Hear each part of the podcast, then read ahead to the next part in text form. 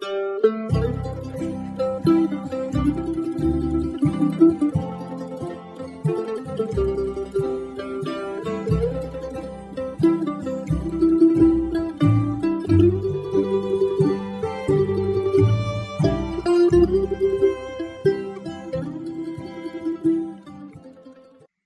to the audio ministry of Grove Park Baptist Church in Burlington, North Carolina.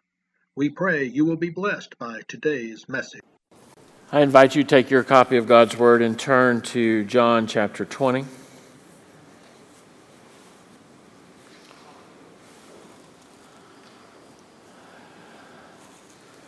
As Eliza has already stated, I am excited that we have baptisms to do today because it puts us in the vein of Christian tradition from long ago. And so, um, in so many ways, as we see two baptized, we are each called who have already been baptized to remember our baptism and to rededicate ourselves to the fervor that we had when we entered the baptismal waters, whether that be long or short ago. And so I hope that you will see that today as we watch two enter into the pool. John 20, would you pray with me?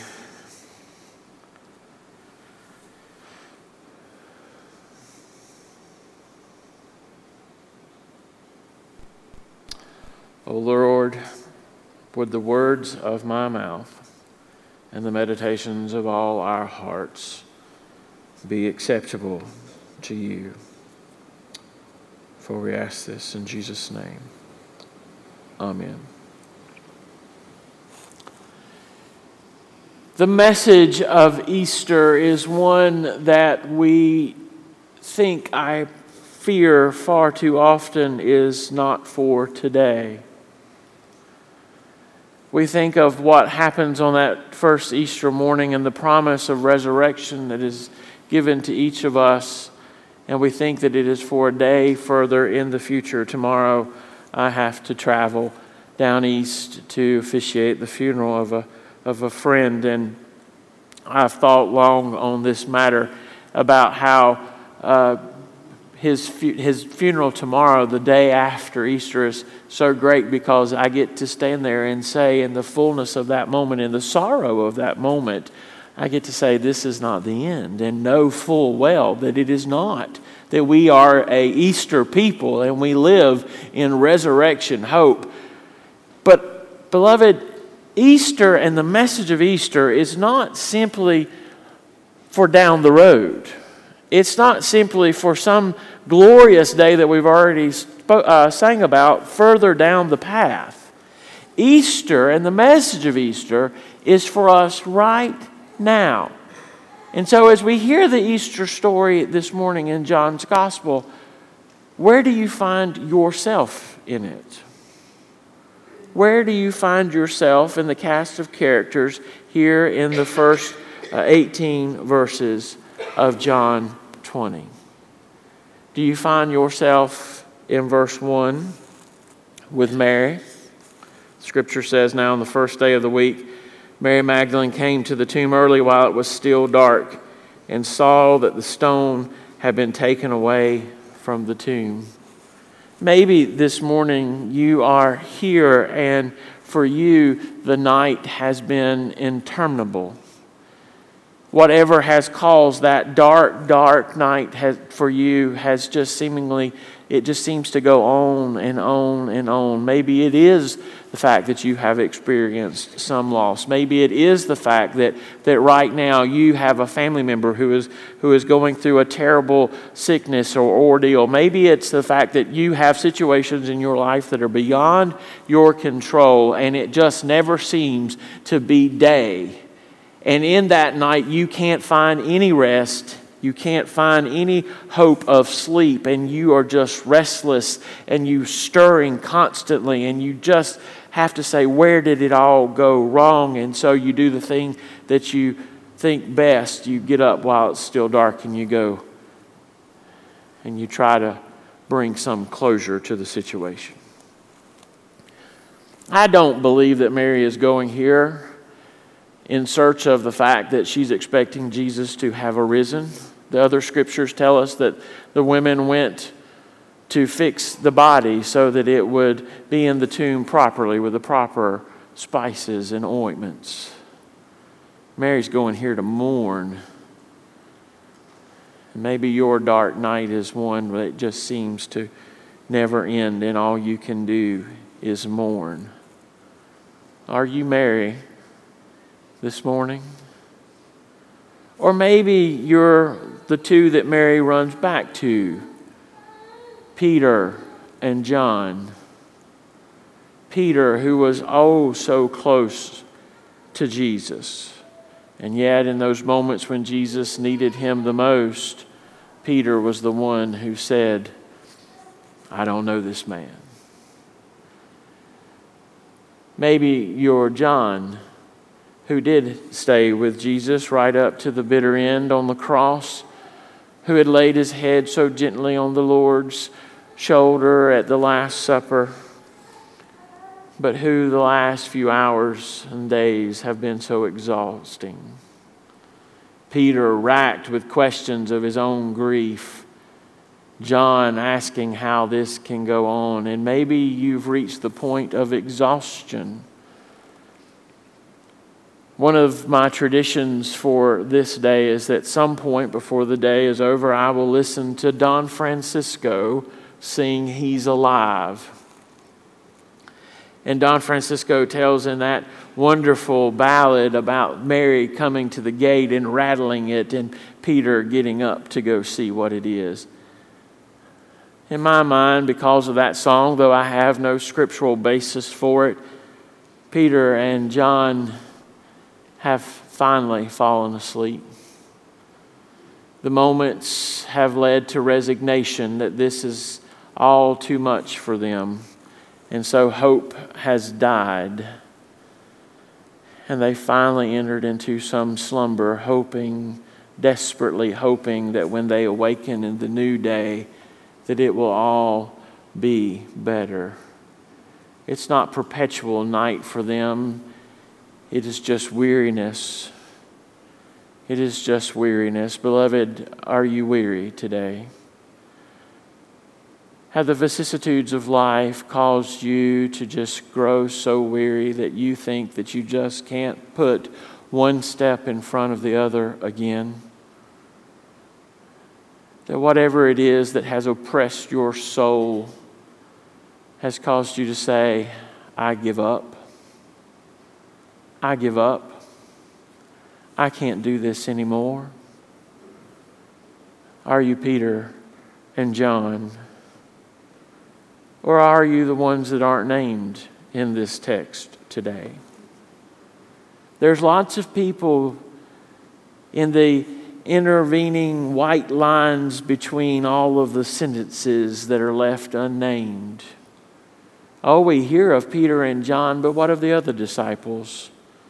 Have they, once who held firm to the faith, said, you know, it's all lost now and they've gone on their way and they've thought there is no there is no validity to this story. I don't think so, but they're not here. They're not with their compadres. They're, they're right here, just lost to the pages. But maybe you are in that unnamed group that is further into this, this night here that we encounter at the beginning of John 20, and you don't care you don't care. You're here today for some reason to support or, or to make someone smile, but, but you're here today and you just, none of this matters because you're sleeping through life, you're snoozing through twilight. Your life's going well. You're able to go to sleep. You're able to wake up and things are going well. And so you don't need this faith. You don't need this belief. You don't need this resurrection story. The events of Friday mean nothing to you. But you're in this story too. Because let us be honest, every one of us here today have been in the place of Jesus in this story. Every one of us has been betrayed by someone that we love. Every one of us has given our all for someone to see it, them turn their backs on us. Every one of us here has loved and loved deeply and loved greatly and had that love turned back on us and left us forsaken and cold in an empty and dark place. And so you may be snoozing through this twilight but your night, your dark night of the soul that Mary is experiencing is coming. Your night of resignation and exhaustion, as Peter and John are dealing with here, is coming. And so, are you ready? Are you ready? Because now is not the time to snooze. Now is not the time to snooze. For now is the time to awaken from our slumber. Awake, awake, awake, awake, the scriptures tell us. For your light has come and so it is time for us to awaken and go running as Peter and John. Oh, what a foot race chapter, uh, verses 2 through 10 hold for us. And I believe somewhere on the other shore, John is still saying to Peter, I beat you there. And so this morning, who are you beating there? Who are you beating there to see that the tomb is empty? Well, Marc, it does me no good to go and see that the tomb is empty because the boys here in verses 10 through 10, 2 through 10, it says they believed, but they didn't understand. And the word believe here is they believe Mary's report that the tomb is empty, but they haven't come to faith yet. They haven't seen Scripture invade their life and say, This is all for real. And what's going to do that? What's going to do that? Mary, verse 18. You see, between verse 10, when they go back home, Peter and John, and verse 18, Mary sees who she thinks is the gardener. And suddenly she understands that it is the Lord of glory. And he says, Mary, I'll go on and tell the boys, I, I'll meet you there. And Mary goes running back and says the greatest words ever I have seen the Lord. I have seen the Lord, and there is hope today. I have seen the Lord, and there is light. My night is no more for some reason in my mind, Mary never had another sleepless night because she knew that the Lord of glory reigned. And she could sleep soundly because he's got it all under control.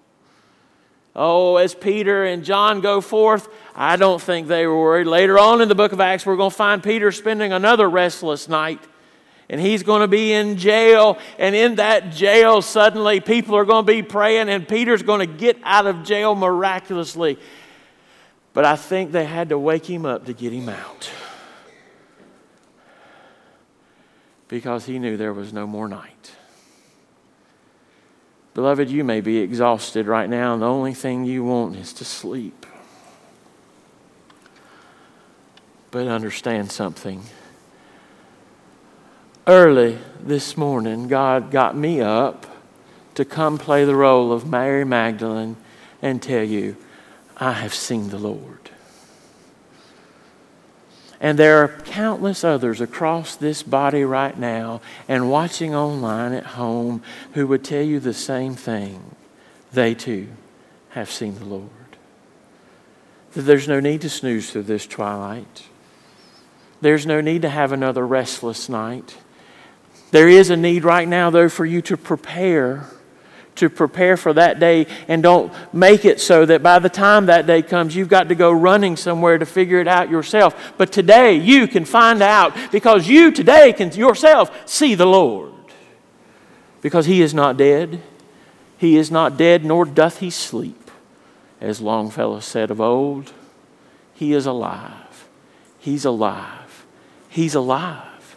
He's alive. I have had some dark, dark, and difficult nights over the last couple of months. But at no point, even in my darkest, even in my darkest, did I not have somewhere in the, the depth of my soul ring out still, He's alive? And because He's alive, you can be alive today. You don't have to sleep. Maybe, maybe this morning you're like, oh, I got to go to church today. Oh, I got to go to church today. And so, what, what did you do? The alarm went off at 7 o'clock, and you went. And eight minutes and 39 seconds later, you went. And then another eight minutes and 39 seconds later, you went. And by then, maybe your spouse next to you was saying, like mine does sometimes, just get up.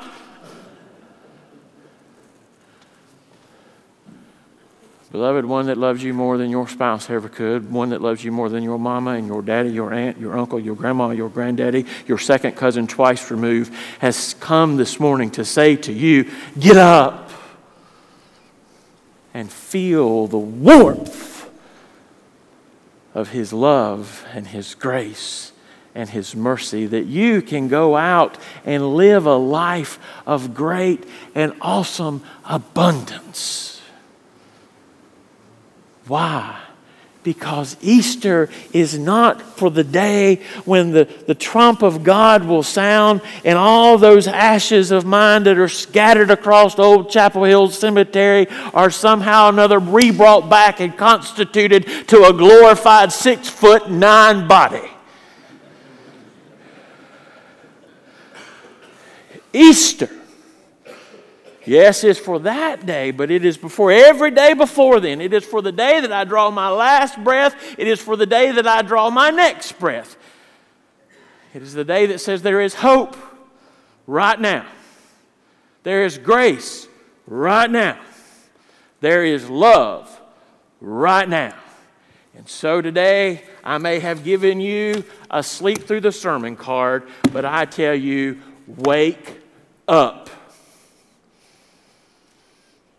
Arise, O sleeper, for your light has come, and the joy of the Lord has risen upon you.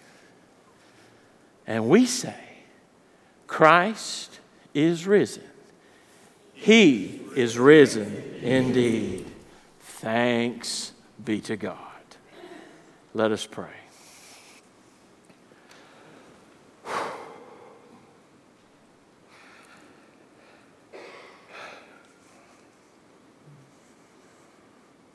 Lord, there are some here today who are tired and they are resigned to this is just how it's always going to be. And they need that spark, like Mary brought to the boys, to go running to you. And Lord, I, I pray today that, that, that the power of the Holy Spirit would give them that spark I, I pray today, Lord, for those who the night just, there's never seemed to be a dawn. It just grows darker and darker and darker and darker. Like Mary. And Lord, I pray today that you would give them light and show that the bright dawn of creation through relationship and renewed covenant with Jesus Christ is for them. And Lord, for those that have slept and are still snoozing through twilight, I pray today that they would awaken to your love and your grace and they would receive, Lord, that free gift better than anything that the Easter Bunny may have left this morning, better than anything they may sit down to to eat this afternoon, but one that is never ending in its feast the gift of grace. Lord, all of us find ourselves in this text. And so, Lord, for those who are already awake, for whom the bright light has dawned, Lord, use them as Mary to send them to someone right now to say, I have seen the Lord, that they may do so in the joy of the risen King. For we ask these things in Jesus' name. Amen. We hope you enjoyed today's message. Please note our schedule has been revised as of April 2021. Please join us on Sunday mornings for worship at 10 o'clock in the sanctuary at 108 Trail 1 in Burlington or on Facebook Live. For more information and resources regarding our church, please visit groveparkchurch.net. And remember, grace abounds.